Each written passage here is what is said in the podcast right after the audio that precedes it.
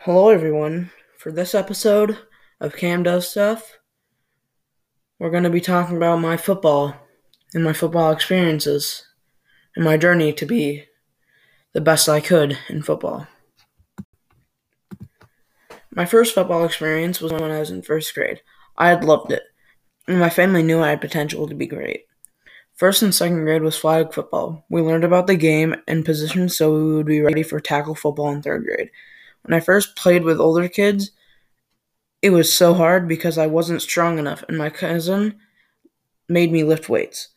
And I was lifting most days. The next year, I had started meeting my potential as a great football player. I had been running fast and tackling every running back I could.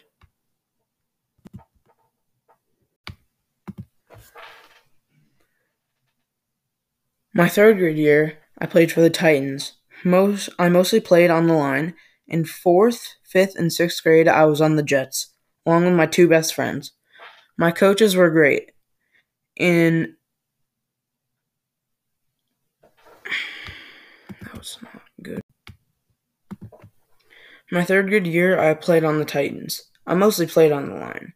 In fourth, fifth, and sixth grade, I was on the Jets, along with my two best friends.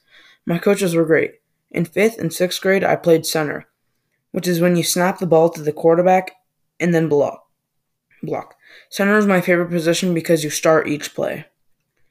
Work closely with the quarterback, and I also get to play defense. Last year was the best year of them all. My teammates and I won the championship, the Connecticut Valley Pee Wee Football League championship that year. I worked hard to make most of the tackles that game. My favorite part of the game was the last minute. I love the last minute because I knew we had won. Football has made me more athletic, work harder for things, be a good teammate, and listen to coaches.